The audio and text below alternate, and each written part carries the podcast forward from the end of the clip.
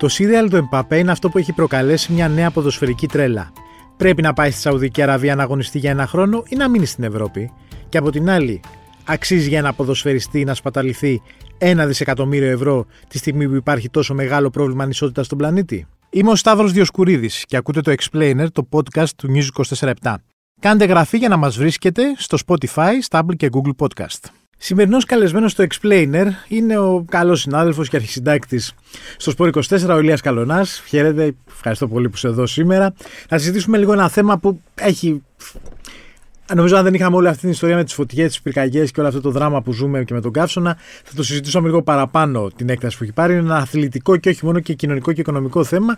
Είναι αυτή η μυθική πρόταση που έχει κάνει η ομάδα η Αλ Χαλίλ, πώς τη λένε; Η, η Αλ Χιλάλ. Αλ Χιλάλ, μπερδεύουμε. Χαλίλ και Αλ Χιλάλ, για να αγοράσει τον Κίλιαν Παπέ για ένα χρόνο, δίνοντας ένα πακέτο συνολικά που είναι κοντά στο 1 δισεκατομμύριο, λίγο παραπάνω από 1 δισεκατομμύριο. Ναι, ναι. Κάποια λεφτά είναι στην Paris Saint-Germain, 300 εκατομμύρια, κάποια λεφτά είναι στον ίδιο τον παίκτη με το συμβόλαιο και μετά υπάρχουν και τις διάφορες παροχές όσον αφορά διαφημιστικά έσοδα κτλ. κτλ που αγγίζουν, φτάνουν αυτό το ποσό. Καταρχάς το podcast γράφεται ημέρα Τετάρτη, 26 του μήνα. Οπότε και σε κάθε περίπτωση, ό,τι και να έχει γίνει με αυτή τη μεταγραφή, είτε έχει αρνηθεί ο Μπαπέ τελείως είτε όχι, εμείς συζητάμε λίγο ότι Πού πάμε. Ναι, ότι φτάνει όλο αυτό που γίνεται για αυτό το καλοκαίρι. Να το πούμε έτσι συνολικά. Δηλαδή, φτάνει ότι πώς είναι δυνατόν ένας ποδοσφαιριστής που καταλαβαίνω ότι το ποδόσφαιρο είναι μια τεράστια μπίζνα.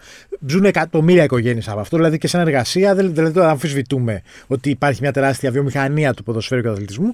Αλλά από την άλλη, ένας άνθρωπος να πάρει ένα δισεκατομμύριο για να παίξει μπάλα σε μια χώρα που δεν παίζουν μπάλα. Σε μια χώρα που δεν του παρακολουθούμε ότι παίζουν μπάλα. Ε, είναι λίγο υπερβολικό, δεν είναι; Είναι. Όχι, γενικότερα είναι υπερβολική όλη αυτή η κατάσταση. Γι' αυτό είπα φτάνει ναι. όλο αυτό που γίνεται φέτος. Γιατί έχεις δει ότι δεν είναι ο Εμπαπέ μόνο. Ξεκίνησε από τον Κριστιανό. 200 εκατομμύρια το χρόνο. Και η λογική είναι ντόμινο. Ναι. Δηλαδή από τη στιγμή που πήγε ο Κριστιανό, που κι αυτοί θέλανε κάποιον πολύ δυνατό παίχτη να έρθει και παίχτη και εντός και εκτός γηπέδου, όπως καταλαβαίνεις. Από τη στιγμή εκείνη ξεκίνησε όλο τον ντόμινο και ξεκίνησαν και παίρνανε παίχτες και το πιο. Ε, έτσι απογοητευτικό, μπορούμε να το πούμε εμείς, ή έτσι το πιο ε, επικίνδυνο είναι ότι πλέον αυτέ αυτές, αυτές οι χώρες, Σαουδική Αραβία, το Κατάρ, τα Ηνωμένα Αραβικά Εμμυράτα, δεν παίρνουν ποδοσφαιριστές μόνο που είναι 32-33.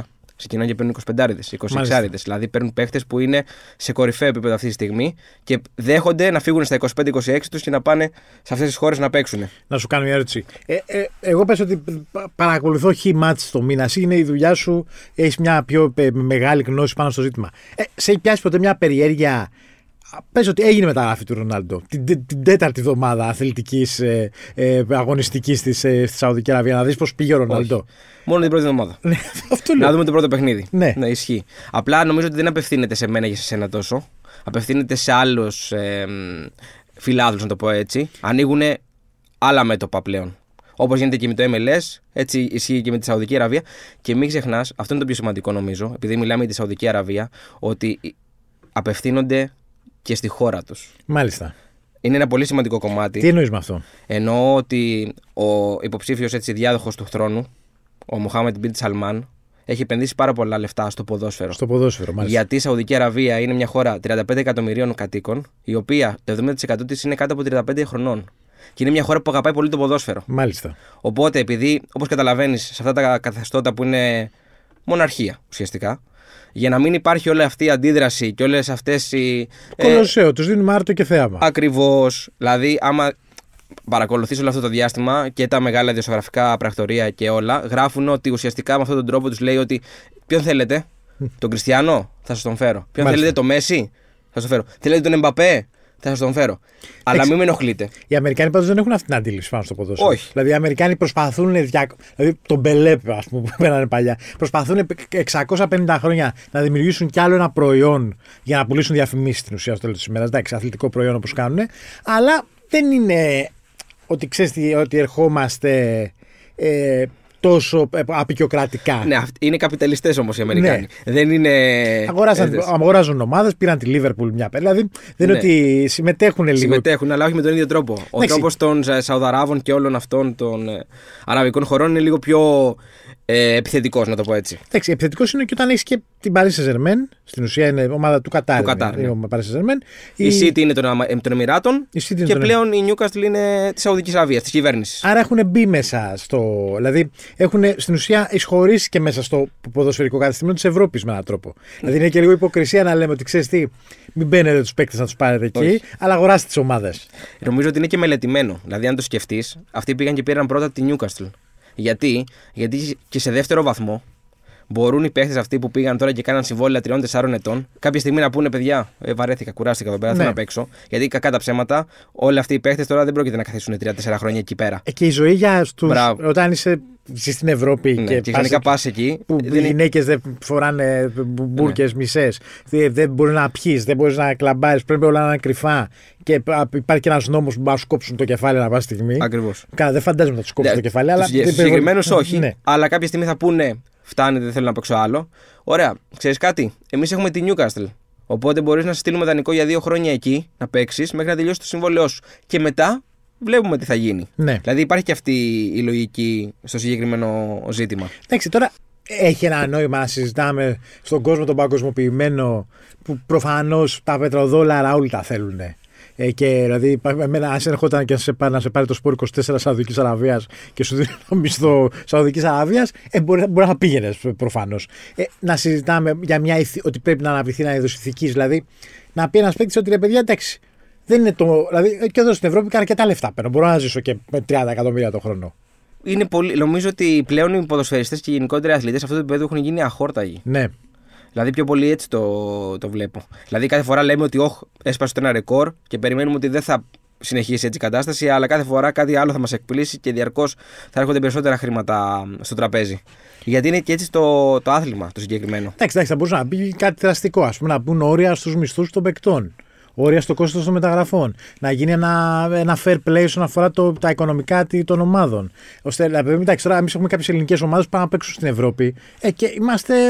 Το, το budget μας είναι.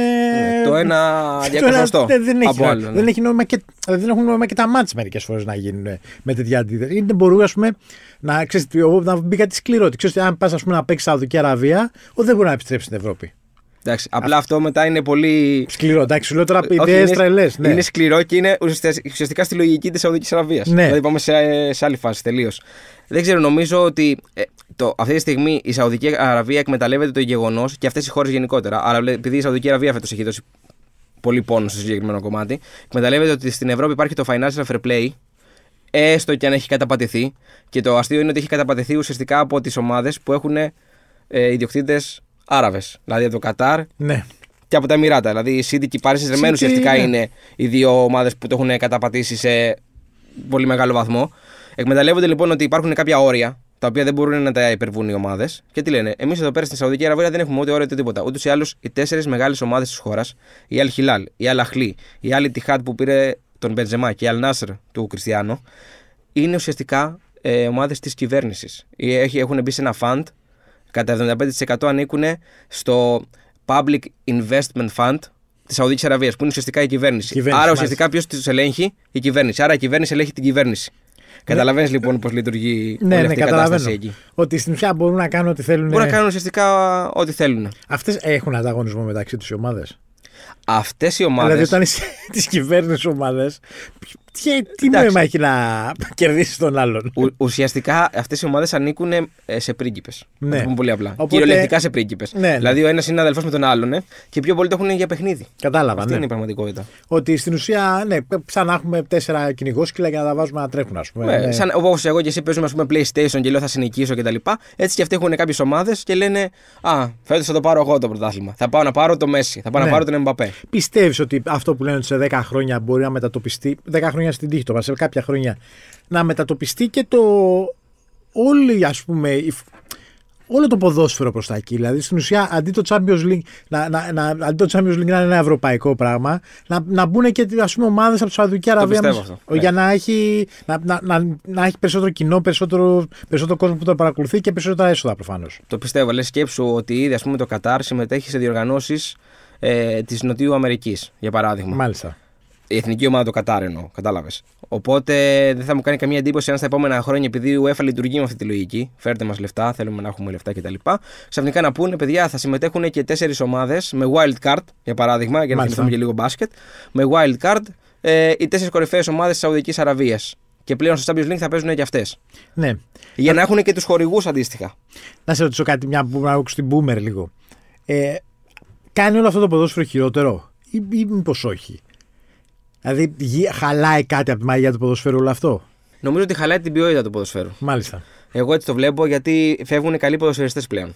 Είναι διαφορετικό να φεύγει ένας 35χρονο Γκαμπριέλ Μπαντιστούντα το 2005 ας πούμε, για να πηγαίνει στο Κατάρ, που έχει κάνει την καριέρα που έχει κάνει, και είναι διαφορετικό να φεύγει ένας 25 ή ένας 23 24 Εμπαπέ και να πηγαίνει έστω για ένα χρόνο Σαουδική Αραβία.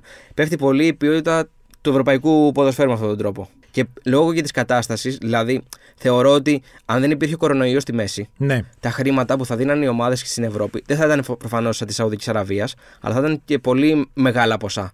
Λόγω του κορονοϊού και όλων αυτό που πάθανε οι ομάδες λόγω της κατάστασης. Ε, κρατάνε λίγο. Κρατήσανε λίγο τα μπόσικα που λέει, κάνανε λίγο μια διαχείριση. Εντάξει, η διαχείριση βέβαια βοηθάει, κοιτάς τι ακαδημίε, βγαίνουν νέα ονόματα, δηλαδή έχει και άλλα αποτελέσματα. Σε ιδανικό περιβάλλον. Σε ιδανικό, ναι, ιδανικό, ναι, εντάξει, ναι. Σε ιδανικό ποδοσφαιρικό κόσμο. Οπότε και αυτό έχουμε να εκμεταλλευτεί και οι Σαουδάραβες. Μάλιστα. Ηλία, ευχαριστώ πολύ. Και εγώ πάρα πολύ. Ήταν ο Ηλίας Καλονάς, αρχισυντάκτης στο Sport 24. Ακούτε το Explainer, το podcast του News 24-7, στο Spotify, στα Apple και Google Podcast.